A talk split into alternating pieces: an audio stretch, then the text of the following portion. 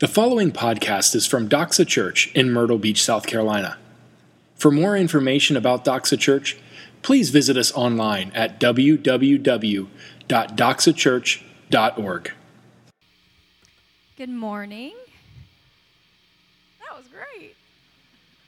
Um, this morning we are reading um, from Isaiah chapter 9, verses 1 through 7. There will be on the screen behind me the verses, but also there are some Bibles that are scattered underneath the chairs. So if you would like to follow along, please grab one. Um, and it can, be it can be found on page 573. So again, we're in Isaiah chapter 9, verses 1 through 7. But there will be no gloom for her who was in anguish. In the former time, he brought into contempt the land of Zebulun and the land of Naphtali. But in the latter time he, time, he has made glorious the way of the sea the land beyond the Jordan, Galilee of the nations. The people who walked in darkness have seen a great light. Those who have dwelt in a land of deep darkness, on them a light has shone. You have multiplied the nation, you have increased its joy. They rejoice before you as with joy at the harvest, as they are glad when they divide the spoil. For the yoke of his burden and the staff for his shoulder, the rod of his oppressor, you have broken as on the day of Midian. For every boot of the tramping warrior in battle tumult, and every garment rolled in blood will be burned as fuel for the fire. For to us a child is born, to us a son is given, and the government shall be upon his shoulder, and his name shall be called Wonderful Counselor, Mighty God everlasting Father, Prince of Peace. Of the increase of his government and of peace, there will be no end. On the throne of David and over his kingdom, kingdom to establish it and to uphold it with justice and with righteousness from this time forth and forevermore. The zeal of the Lord of hosts will do this. This is the word of God.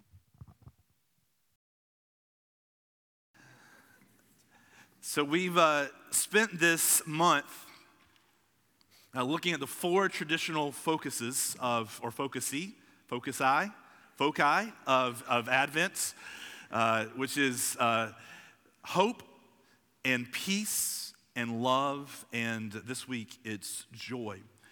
And the, the thing about all four of those aspects hope, peace, love, and joy. The thing about all of those is all four of those are things that every single one of us in this room desperately want and desperately need. Desperately. Every single person that you know desperately needs and longs for and hopes for and desires hope and peace and joy and love. Every single person you know. The Scroogiest person, your most terrible neighbor, your grumpiest uncle, Every single person that you know desperately in their soul of souls longs for love, joy, peace, and hope. There's something inside us that, that longs and desires for every single one of those things. But here's the thing about all of those I, I can't tell you to love and for you to love. I, I can't tell you to have peace and for you to have peace. Have you ever tried to do that with your spouse or boyfriend or girlfriend in an argument? Hey, just calm down. How does that go for you? That is not. That has never proven. I, I, I don't know why. I just like it's like, hey, let's pour more gasoline on this fire. I was like, hey, just calm it down. It's like it just like shoots up. But we all feel that way, right? You can't make yourself have peace. You can't make yourself have joy. If I say, hey, right now, have hope, you can't make yourself have hope. If I say right now, have joy, you can't make yourself have joy. Now, you can produce a fake, a facsimile uh, of all four of those. You can, you can fake it for a little while, right? You can fake acting like you have love. You can fake acting like you have peace. You can fake acting like you have hope. You can fake acting like you have joy, but you can't make yourself have any of those things. It's like if you try to fake it, it's sort of like it's sort of like pasting a, a, a a fresh pear onto like a dead tree. Our, all plants uh, come to our house to die. This year, we finally uh, admitted let's not go through the whole charade of that we've done for I don't know 20 years of buying poinsettias. We, we buy poinsettias and they're beautiful. We buy them at Costco and you guys seen them there? They're like, they're like trees, right? They're huge. And we buy those, we put them in the house, and man, that first week they look amazing. We're like, this is gonna be the year. We're gonna keep them up, right?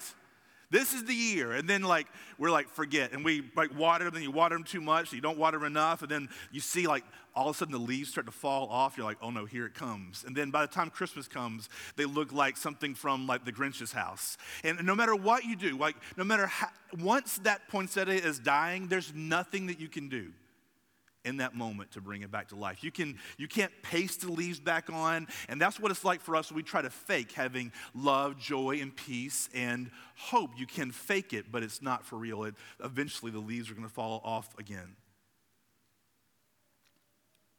And joy, which is what we're thinking about this week, is such a big part of Christmas, isn't it? Or the way that we think Christmas should be. Uh, picture the most Christmassy scene that you can imagine picturing smiling parties, people standing like with nice sweaters. And hey, by the way, miracle of miracles. I'm wearing this sweater this morning. Uh, I was holding Eliza, our seven month old, during worship. She had a, uh, this is kind of gross, she had a giant spit up, white spit up, right in the middle of the song. And I was holding her like this, and somehow not one drop of it fell on me. It all fell on the floor. It's still sitting on the floor over there. If you, but miracle of miracles, it didn't hit me.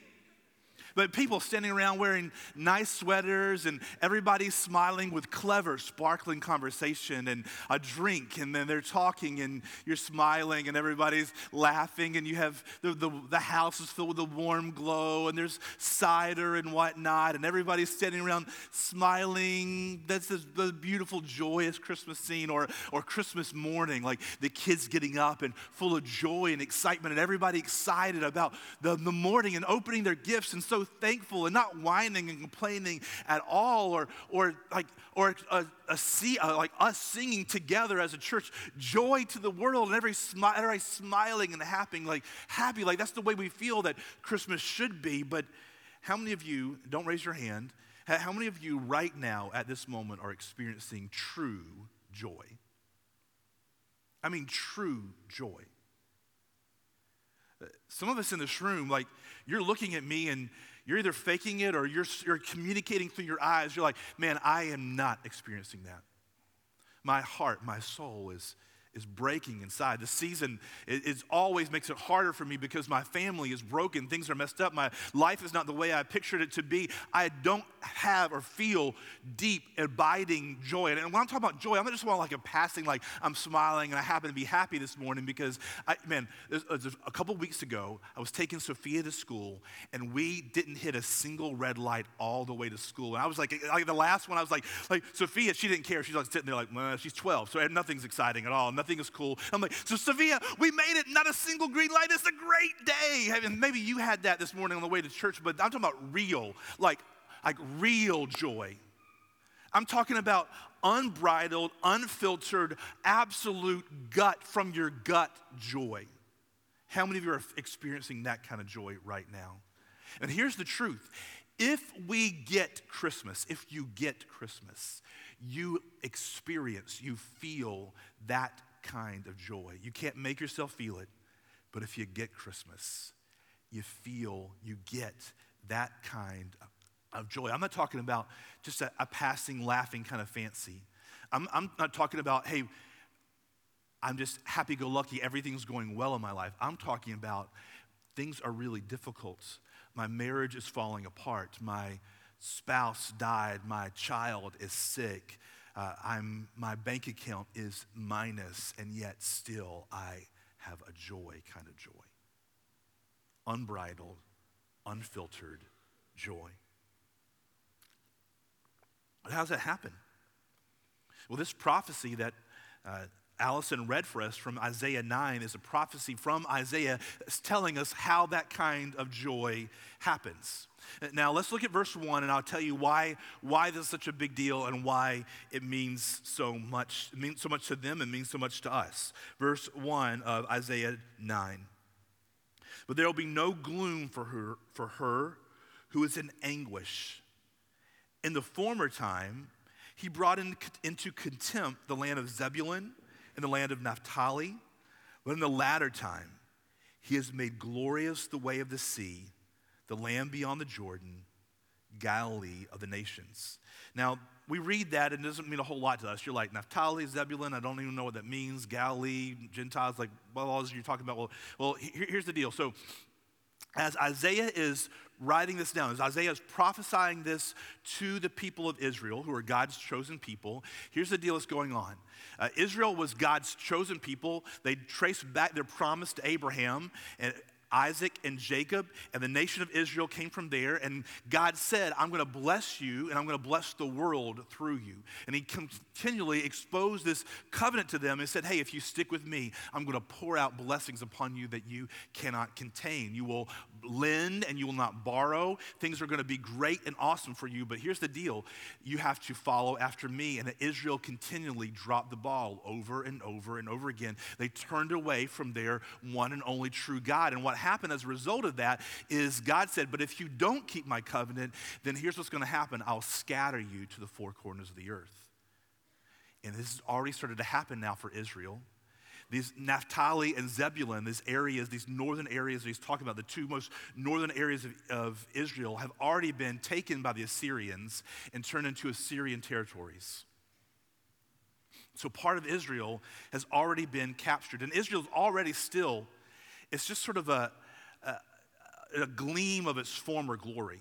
Uh, after Solomon, if you know anything about the history, there's King David, who you might have heard about, then King Solomon after him. The, the country breaks into two. There's a northern tribe and a northern, uh, northern kingdom and the southern kingdom, and things are never really again as good as it was under David and Solomon. And now the two most northern, these two most northern territories have been captured by the Assyrians and impending in just a few years from now, which is what Israel, what Isaiah is prophesying about. They're, the Assyrians are going to come in and conquer Israel, the rest of the country and take them into captivity. This is impending doom upon Israel. Things have not been great. The golden years are far behind them. And now they are being conquered bit by bit, and they know that the hammer is getting ready to fall on the rest of the country. It's a difficult, rough time. And yet, in the middle of this prophecy, uh, Isaiah has a lot of terrible things to say that's going to happen to the nation of Israel. In the middle of this hard prophecy, in this hard book that he, continues to give hope to them, he says that in the former time, he brought into contempt the land of Zebulun and the, and the land of Naphtali. You hear that's the area that was conquered. But in the latter time, he's saying later, he has made, so he's talking in the future tense now, actually, he has made glorious, or he will make glorious the way of the sea. That's the land beyond Jordan. That's those two areas, and then Galilee of the nations. Now, hear this. Hear this poem, this song. The people who walked in darkness have seen a great light those who dwelt in a land of deep darkness, on them has light shone. See, Israel was in a very dark and difficult place. Uh, that, that wording there, when he says, those who have walked in darkness and then have seen a great light, and then he says the next line, those who dwelt in a land of deep darkness. Uh, the wording there is sort of like, it's the same sort of wording as the, the land of the shadow of death on them, or death darkness. Have you ever felt that kind of darkness?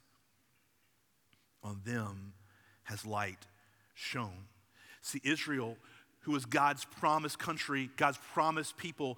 All there are supposed to things are supposed to be great with them. If you stick with me, I will pour out blessings upon you. Now they are divided into the southern kingdom and the northern kingdom. They're also divided in how they worship.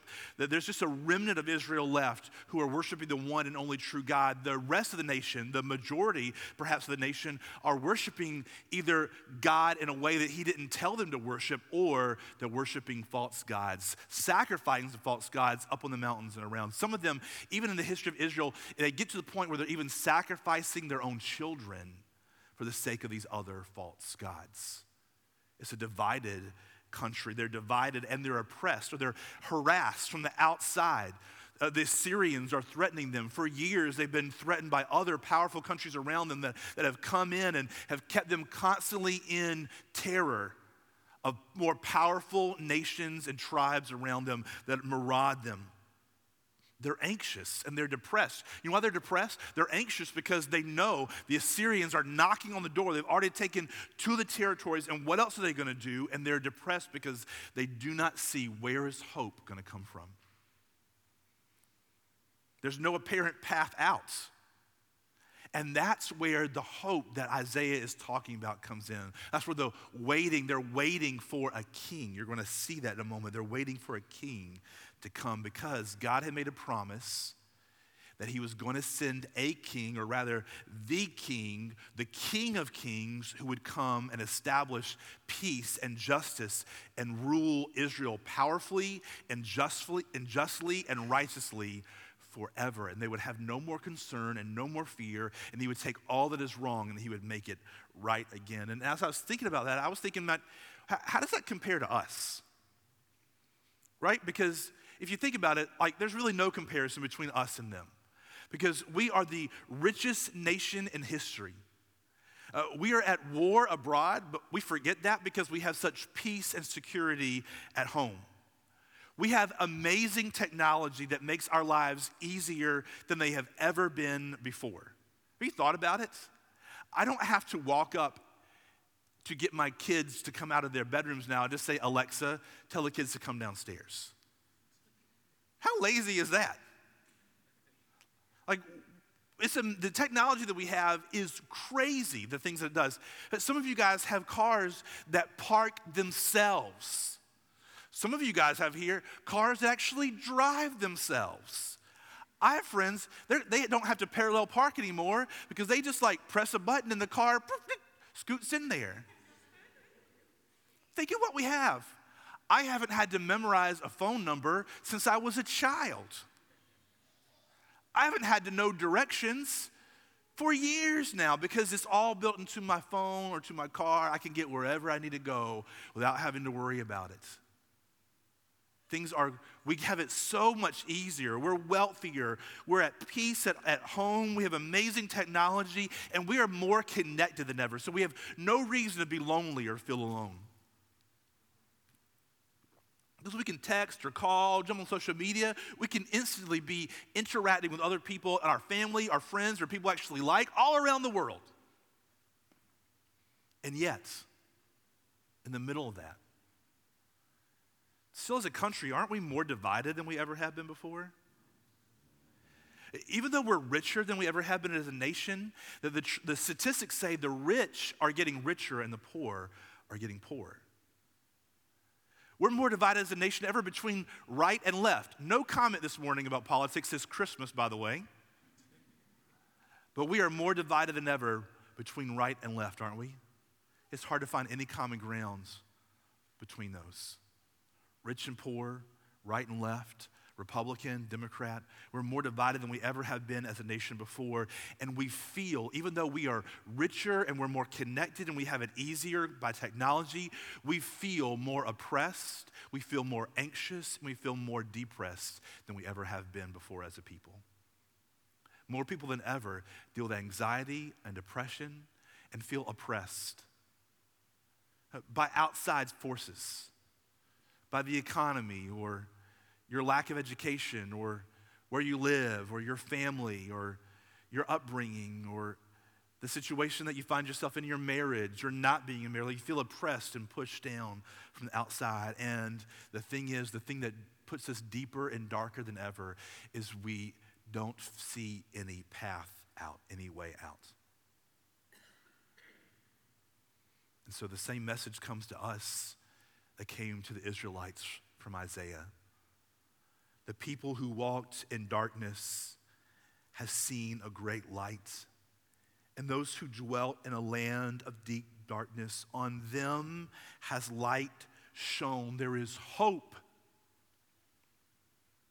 this morning, I don't know where you are or what you're going, you're going through. I don't know what situation you find yourself in. I don't know what your relationships are like, or your family was like, or your marriage is like, or your finances are like. I don't know where you are. I don't know the deep depression that you feel that you feel that is conquering you. I don't know about the anxiety that you feel is creeping in on you. I don't know where you are or where you've been or what you've done, but here's the, the truth that I have for you this morning on this Christmas service is there is hope for you. And here's the hope that a light has shone because a king has come.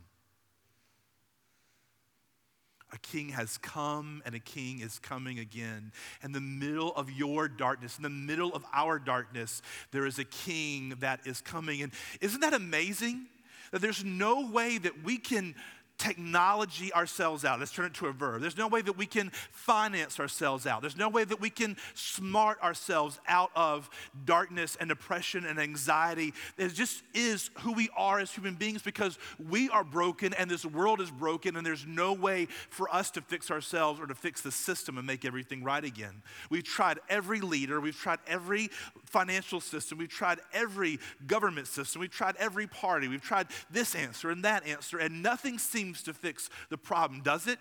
Don't get, don't get frustrated with the system that can't get fixed. Get frustrated with the cause of the problem. And that is at the core of every single one of us. We are broken and we are sinful. We're in a darkness of our own making. Isn't that true?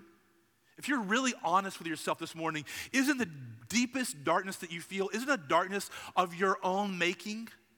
Isn't it darkness of our own making? Even the things that have been done to us by other people, like it just, it just festers there and gets worse and worse. We can't seem to get over it ourselves, can we? That we lack the ability because we are all sinful and broken. We are caught and trapped in darkness. That's why we light Christmas trees and we other people put decorations on the outside of their house and we light candles at Christmas because it's the message that in our darkness light has come. From outside of us a light has come. A hope has come. And look at what happens when it says he announced, so the people who dwelt who walked in darkness and people who dwelt in the land of deep darkness, on them has light shone. Verse 3, you have multiplied the nation. So people of Israel, he's saying that you have blessed them now. He's speaking the, in the future past tense. You have multiplied the nation, you have increased its joy. They rejoice before you as with joy at the harvest, as they are glad when they divide the spoil. Here's the hope that has come. Here's the light that has come. It is the type of hope and the type of light that comes to us that increases our joy, that causes God's people to rejoice before Him as with joy at the harvest. See, you and I won't, that, joy the harvest, it won't mean much to you. But what that really means is if you can imagine, you got paid once a year. That payment is the harvest. Like if you're a, a farmer, you would work long toil, long hours, and the harvest is whenever it actually all pays off, whenever you, you collect the harvest that you'd worked so hard for. And you know the thing is about a, about a, a farmer? That he has very little control over what the harvest is going to be like. He can plant more or plant less, but it really depends on whether the sun shines and the rain falls and nature cooperates and how good the harvest is going to be. Some years you can do the same thing, exact same way, and you have a better harvest, and some years you have a lesser harvest. It's out of your control. And it says, here's how you're going to rejoice, how this hope, this light that comes to you causes you to rejoice. It's like a farmer that rejoices at a great harvest. You didn't make it happen, but it came to you. You rejoice at the harvest comes in. You rejoice as those are glad when they divide the spoil. You know what the picture there is? The picture there is an army that has conquered a uh, another army, another city. And the spoil is all that's left over after you've conquered them. It's like free money. And the army divides that spoil and goes home richer. And here's the picture, we're going to get to it. It's the picture of an army that divides the spoil that it didn't even fight for. The harvest, the farmer had very little control over and this spoil that these people are collecting in this prophecy, they did not fight for. He's saying you're going to have joy. What's the result of this? What he's talking about, the king coming that's going to rule over us. What's the result of this king who is coming? What's the result? He's saying joy is the result. Why? Why is there joy? Look at verses 4 and verses 5. Here's two reasons. And then the biggest reason in verse 6 Verse 4 4. Here's why you will rejoice. For the yoke of his burden and the staff for his shoulder, the rod of his oppressor, you have broken as on the day of Midian. Here, the picture here is of people who are oppressed and conquered by a greater, more powerful army. And when it says the day of Midian, he's talking about Gideon here. And the story of Gideon is that Gideon was supposed to help his people, help God's people, Israel, overcome the Midianite army. And it was a vast, huge, powerful army. And he pulled out army together, and already the army that he pulls together from the Israelites is vastly outnumbered, but God still says this is too many. And God whittles them down to there's 300, only 300 in the army left to battle this vast, huge Midianite army. And you know what God does? God uses those 300 to overcome this vast, huge army so that Israel could not claim any credit for conquering the Midianites. That they would have to say, That was of you, God. And what does he say? You will have joy because the rod of the oppressor, the yoke of his burden, the burden that is around your shoulders, the staff for your shoulder that would have beaten the rod that would have beaten you, you have broken as on the day of Midian, that God has come and broken that which suppresses us.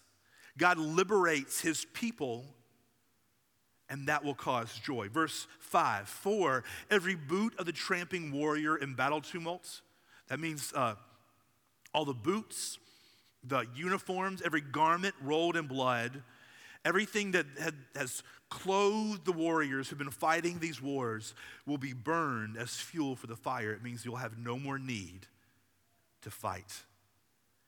The king will liberate his people and the king will bring peace to his people. The picture here is of another of somebody enjoying the fruits of another person's victory. Here's what he's saying is that the rule, this hope that is coming, is going to bring great joy because your oppression will be conquered. Your oppressor will be conquered, and I will bring true and lasting peace to my people. But look at this third reason, and this is the biggest reason. Why will they be joy? Why will they rejoice? The picture there is of rejoicing Uh, as with joy, the harvest, as they're glad when they divide the spoil, would have been unfiltered, unbridled, absolute gut wrenching joy from the bottom of your soul. It's the picture of, of dancing and rejoicing and singing and yelling and joy because of something.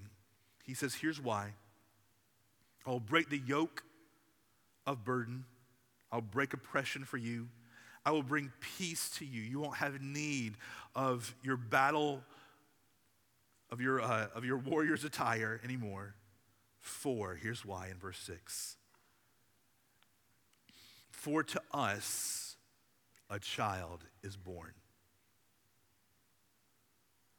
To us a son is given.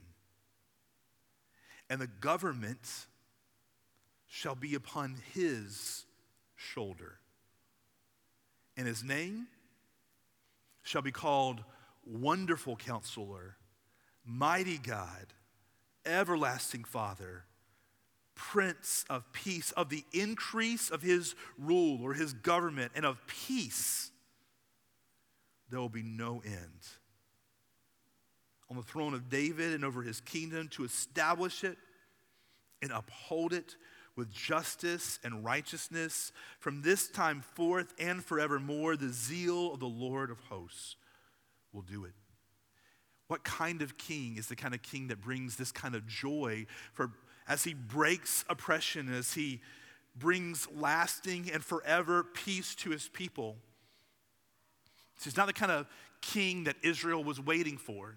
They thought they were waiting for a great warrior king was going to come and conquer all their enemies and, and bring peace. But, but here's the deal that, that that's not what this is talking about, and that's not the picture that is here.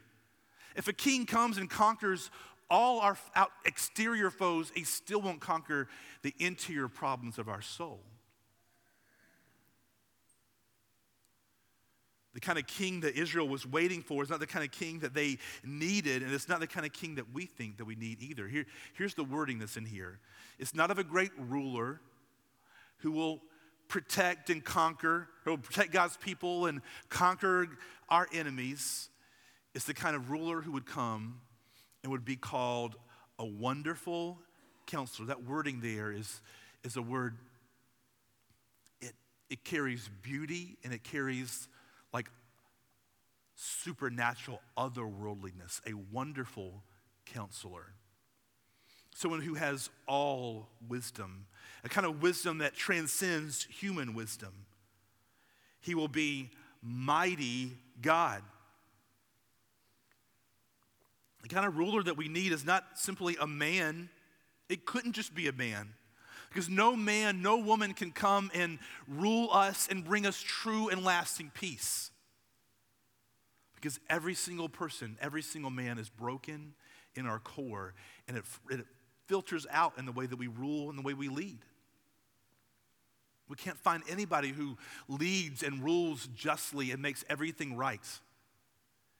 It had to be the wonderful counselor, the mighty God. Only God alone can rule us correctly. And here's the truth every single one of us needs to be ruled by God. You were not made to be an autonomous person, you were not made to be self governed. You weren't made to be self led. You weren't made to be self sufficient. You weren't made to be smart and able to carry yourself and do everything on your own. You were made to, be, to, to lean upon the mighty God and the wonderful counselor. That's how you were made. You were made to draw wisdom from Him. You were made to submit yourself to Him and to His rule and to His reign alone. And when you and I try to rule ourselves, things start to fall apart. We weren't made to be self sufficient, and we are not able to be self sufficient. And we try to rule ourselves. We rule out of our own brokenness and our own sinfulness, and it makes things worse and worse. We needed a wonderful counselor. We needed the mighty God to come and rule us. But it couldn't just be God to come and rule us on his own, because by our very nature, we are enemies of God. And if God came to earth without any intermediate between us and him, if God just came and, and abolished all his enemies and conquered all of his foes, like it's talking about earlier in this passage, you know who would be those foes that he is conquering? You and me. Every single one of us, by nature and by choice, are on the wrong side of the tracks. We're on the enemies of God. And yet, the beautiful thing about this passage that it's saying is that rolled into one, there's this king who is coming who is a human, but yet who is also mighty God, who is the wonderful counselor, the mighty God, the everlasting father for his people, and the prince of peace. He is coming. It has to be God and it has to be man. And there we get Christmas. That's how Christmas brings joy. Christmas brings joy because you and I, in our darkness, in our oppression, in our anxiety, in our depression, in our own darkness, we're not left to be there, but God came to us as a man. He came to you. He didn't leave you alone, no matter how much you feel that you may be alone this morning, no matter how separated you may feel from mankind and from God Himself. He did not leave you alone, He came for you. There's a crazy miracle that we celebrate in this season. That is that God became man because he knew we needed a king who would be man and be God. Who he, we knew we needed the wonderful counselor, the mighty God, the everlasting Father, the Prince of Peace to rule and reign us. And he could not reign above us without there being an intermediary, and we, there was no man fit for the job. Therefore, he had the second person of Godhead, Jesus Christ, the Son of God, had to take on flesh. Can you imagine what that felt like for him? I, I can't. To leave the, the throne of God, to set aside receiving glory and honor for for one moment in history to become a human being. So that you wouldn't be left alone. So that I wouldn't be left alone. So he would gather a people together for his Father, for him to rule and reign over us, and for us to find joyful submission under his rule and reign. That's Christmas. And that's the source of joy. And that's why when you get that, when you get what happens at Christmas, when you get what happened, not just at Christmas, but in Jesus Christ, in the incarnation, that God came for us, became man. He lived a perfect life, died a substitutionary death, and is risen again as 100% God and 100% man, seated at the right hand of the Father, making intercession for his people. That is the source of joy as a people who have joy at the harvest that someone else raised for us, as a people who divide the spoil that someone else conquered for us. See, Jesus, we picture, man, that cute little baby, right? You know, some of you guys seen the movie. Uh, I like to worship cute little baby Jesus, right? He's non threatening. The cute little man that came down, he's a little baby, and there's the donkey and the sheep, and the wise man is a cute little creche nativity scene kind of thing. You know what Jesus was, that baby lying in that manger? He was a warrior. And he was a king. And he was a sacrifice. He was your father. He was your lover. He was your friend.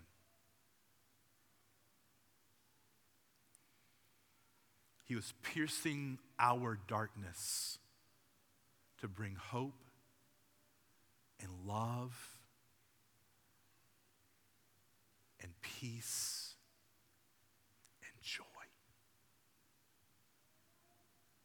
That's the message of Christmas.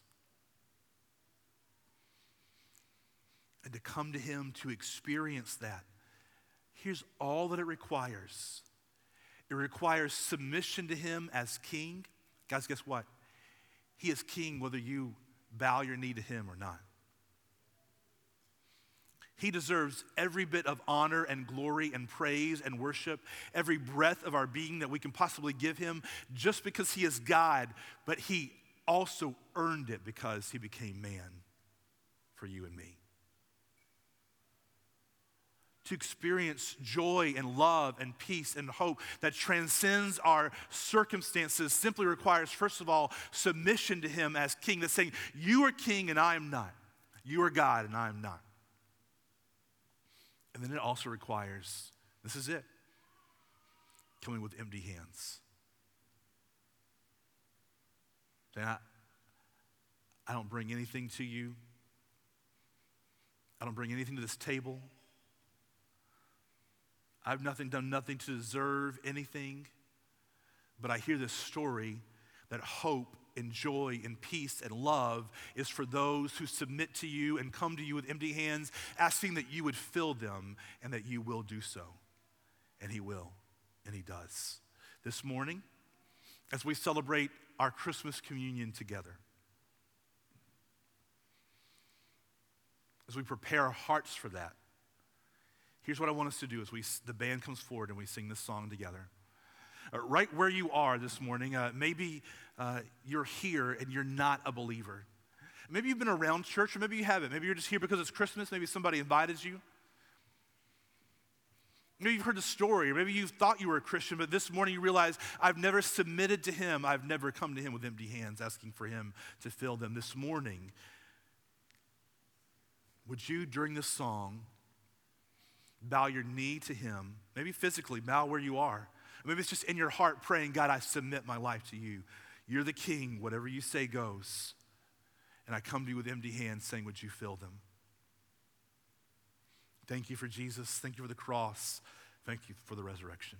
If you're a Christian here this morning, maybe you say, Man, love and joy and peace it feels so far from me right now.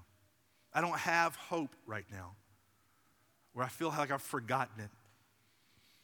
Maybe right now you need to where you are. Maybe there's some things you need to repent of. Maybe you need to ask God to help you. Maybe you just simply need to re- freshly say, God, I submit to you and I come with you with empty hands.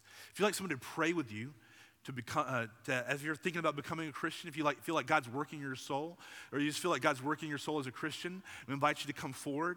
I'll be in the front. I will be glad to pray with you. Uh, someone else can, can pray with you as well um, during this song, or after the song, during communion, or even after that. We encourage you to come forward. Let me pray.